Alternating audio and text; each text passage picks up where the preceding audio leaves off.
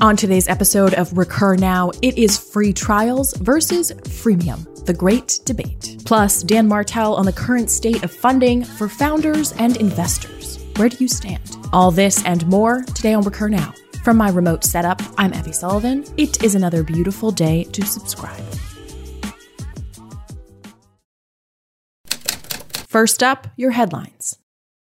Quibi launched just yesterday, the short form mobile video platform that's turning Netflixers and TikTokers for a loop. And from where I sit, things are looking good for the Quibi team. Twitter is exploding with positives about the platform and excitement for what's to come. It could be the effects of COVID 19 or a solid subscription marketing strategy, or perhaps the decision to offer a free trial which has our minds back on the magic of free, free trials and freemium, that is. Both are solid growth strategies, but for very different reasons. The core difference between these two avenues is time. Under a freemium guise, no matter if the free plan limits features or usage, that customer theoretically can be nurtured forever. Free trial, on the other hand, is time boxed. You can only use the product in whatever manner is allowed for a set period of time. And we've actually found that ultimately, freemium will be a pillar of everyone's growth strategy in the future. This doesn't mean you'll have a free plan related to your current product, but you'll still have some element of free. When you look at the market, and it doesn't really matter if you're in B2B or B2C, customer acquisition cost is rising substantially. A customer that cost you $100 five years ago is actually costing you 150 to 170 today because of the density that exists in the market. Consider yourself warned. But rest assured, we have a ton of resources on freemium that you can check out if you're intrigued. I will link to those in your subscriber newsletter.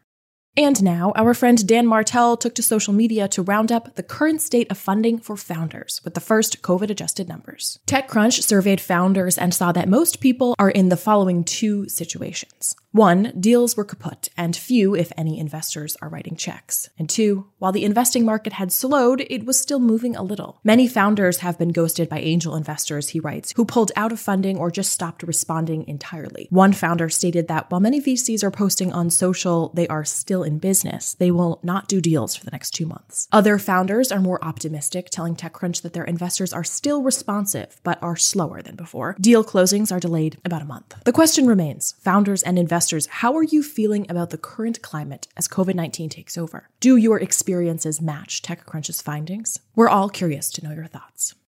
And now, in the name of better streamlining your everyday processes, our featured user today is Doodle, the smart scheduling software. Because it shouldn't take 30 minutes to schedule a 30 minute meeting. Some pluses to Doodle the ability to schedule time using any calendar platform, because we know you're unique syncing your personal calendar to avoid double booking, broadcasting updates to guests directly through the Doodle platform, customizing your dashboard to fit branding needs, ending time zone issues with the auto identify feature, and sending out proposed meeting times to see who's free or who can be with if need be votes. And now there's even a Doodle Zoom integration where effortless scheduling meets flawless video conferencing. You can check Doodle out with a 14 day free trial, then upgrade as you wish with multiple plans for different types of teams. Go ahead, take back your time.